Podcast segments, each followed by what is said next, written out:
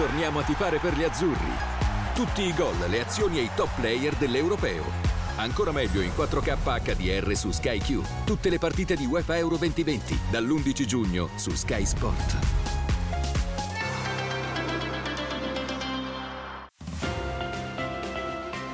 Sky Mister Condò speciale europei.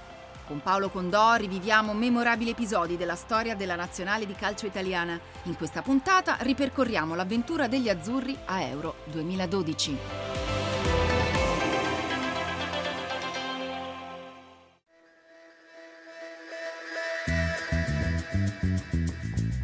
La nazionale del 2012 è un ponte che unisce gli ultimi campioni del mondo, quelli del 2006, con l'attualità. Nella squadra che Cesare Prandelli conduce alla finale dell'Europeo ci sono i frutti maturi del titolo di Lippi, dalla nobiltà del Pirlo regista alla grandezza di De Rossi davanti o anche in mezzo alla difesa. E ci sono, alle prime armi azzurre, i ragazzi che il tempo avrebbe traghettato fino all'Italia di Mancini, logicamente in un'altra veste, il magistero di Bonucci e Chiellini, la saldezza di un 12 come Sirico. Ma se questi sono i perni, le giunture e le cuciture di quella nazionale, quel che tutti vedono è altro. Il sogno di una notte di inizio estate riguarda due campioni perduti prima e dopo quel torneo, perché questa è anche la nazionale degli oggetti smarriti. Antonio Cassano e Mario Balotelli, quel che poteva essere e non è stato, se non nei giorni ruggenti di Ucraina e Polonia. Cassano nasce a Bari il 12 luglio 1982, che è il giorno successivo alla vittoria azzurra al Mondiale di Spagna. Nella circostanza c'è già tutto. Antonio è l'uomo del giorno dopo, perché quello prima gli vengono regolarmente preferite figure più rassicuranti. Lippi non lo chiama nel 2006 perché ha un gruppo da costruire e Cassano viene visto come elemento disgregante, ma il suo talento è così cristallino che Trapattoni l'aveva già fatto debuttare nel 2003 e Donadoni, ereditata la nazionale campione del mondo, convoca lui per primo perché se c'è da cambiare qualcosa di una squadra così vincente, buona norma è partire dal più bravo. Ma dopo un europeo nel quale non lascia tracce e il nuovo ostracismo dell'Ippi bis, Antonio nel 2012 si porta in spalla un carico di amarezza che il carattere esuberante non riesce a nascondere.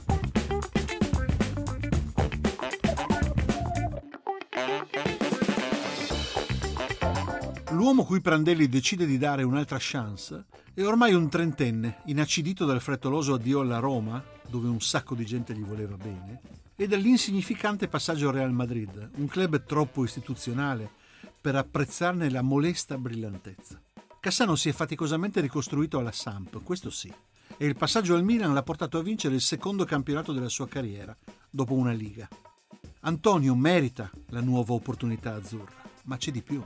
La grande paura provata quell'anno, un'operazione al cuore che lo tiene lontano dal campo per cinque mesi, fa sì che l'europeo per lui non sia una seccatura, ma un desiderio. La differenza sarà percepibile.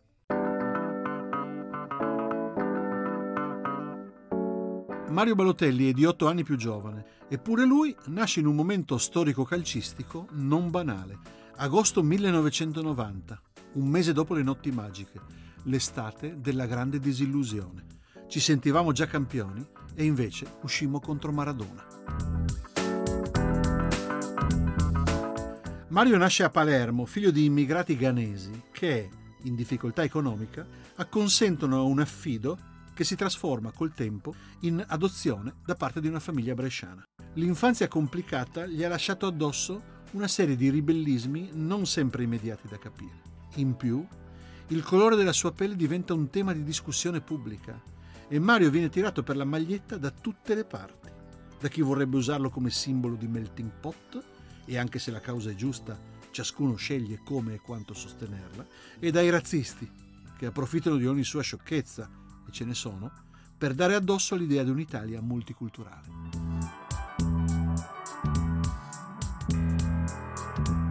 Il ragazzo che emerge da contrasti così feroci è riservato, ai limiti dello scontroso, a differenza dei compagni non dà mai l'impressione di divertirsi e gioca a farsi respingere da tutti gli allenatori in cerca di certezze. Alla fine lo capiscono in due.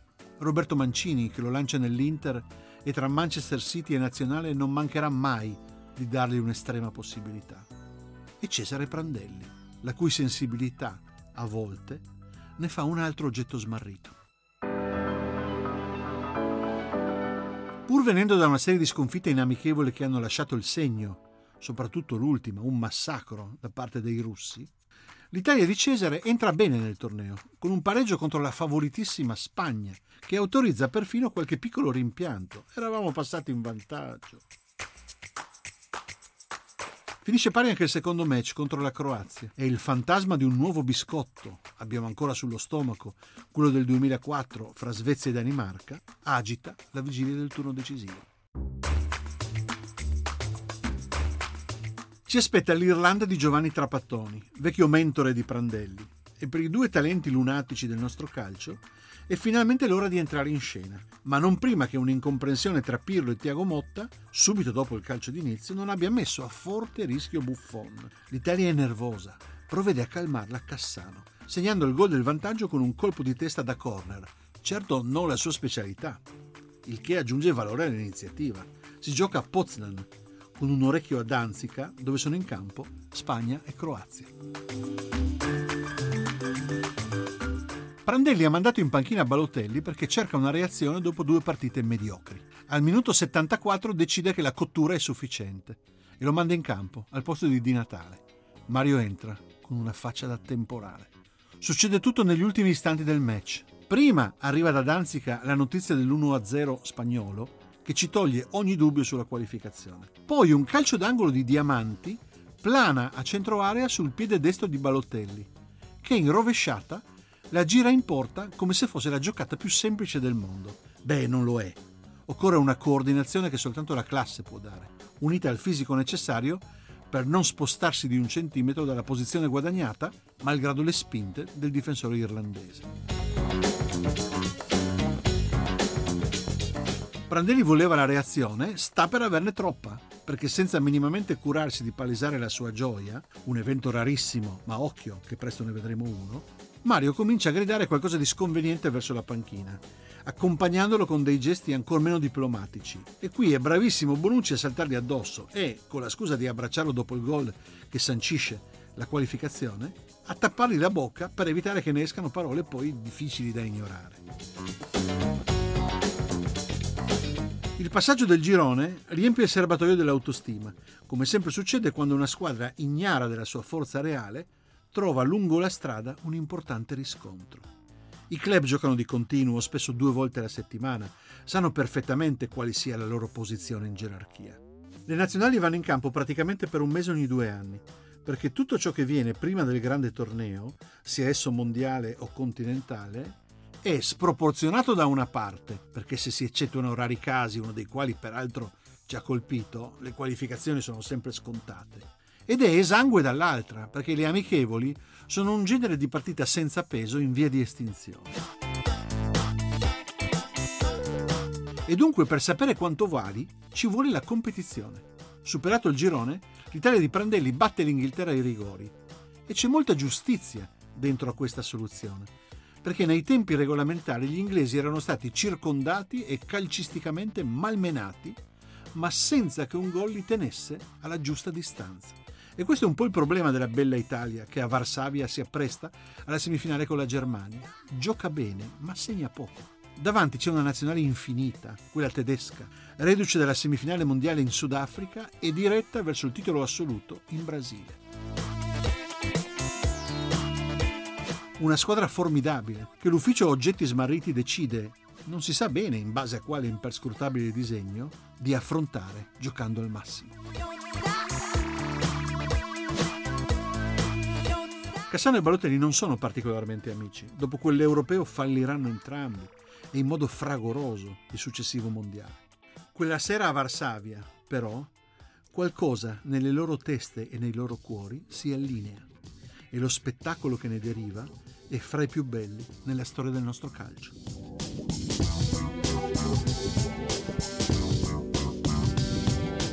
Il primo gol, soprattutto, è reso possibile dalla combinazione fra i loro talenti. Quando Cassano riceve da Chiellini, intuisce subito l'ingenuità di Hummels, che alle sue spalle ha provato a togliergli il pallone senza riuscirci ed esponendosi così alla fulminea piroetta di Antonio. Ma il tedesco non è andato troppo lontano, gli sta girando attorno per inseguirlo. La finestra di tempo per il cross pulito è aperta, non spalancata anche perché il suo piede forte sarebbe il destro e la dinamica dell'azione l'ha portato a dover usare il sinistro. Ma il tocco è morbido. Quanto è morbido. Poff, direbbe quel genio di Panatta.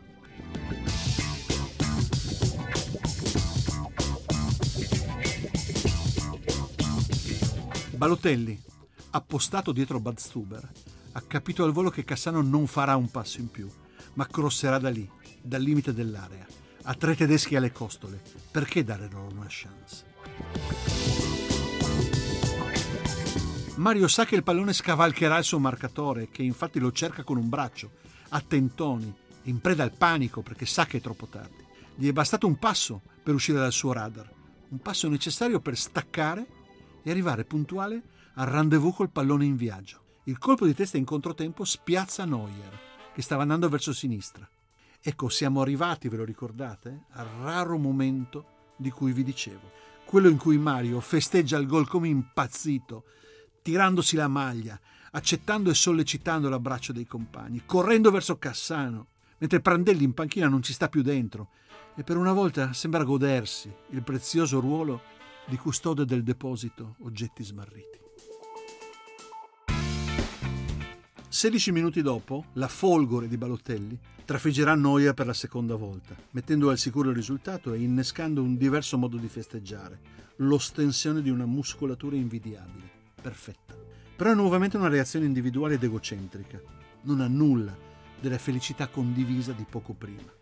Sul momento non ci si pensa, eppure ci si commuove alla fine.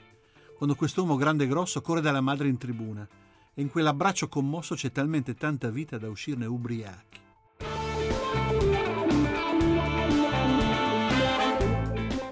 E però col tempo il pensiero ritorna sempre al passo di danza di Antonio e al volo imperioso di Mario. Un incontrarsi e dirsi addio. Da quell'attimo i due avrebbero combinato davvero poco, insieme e individualmente, degno di un Paolo Conte dannata.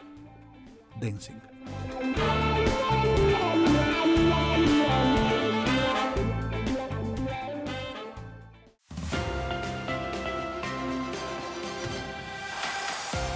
Non perdetevi su Sky Sport i podcast dedicati a Euro 2020. Hashtag Sky Euro Podcast.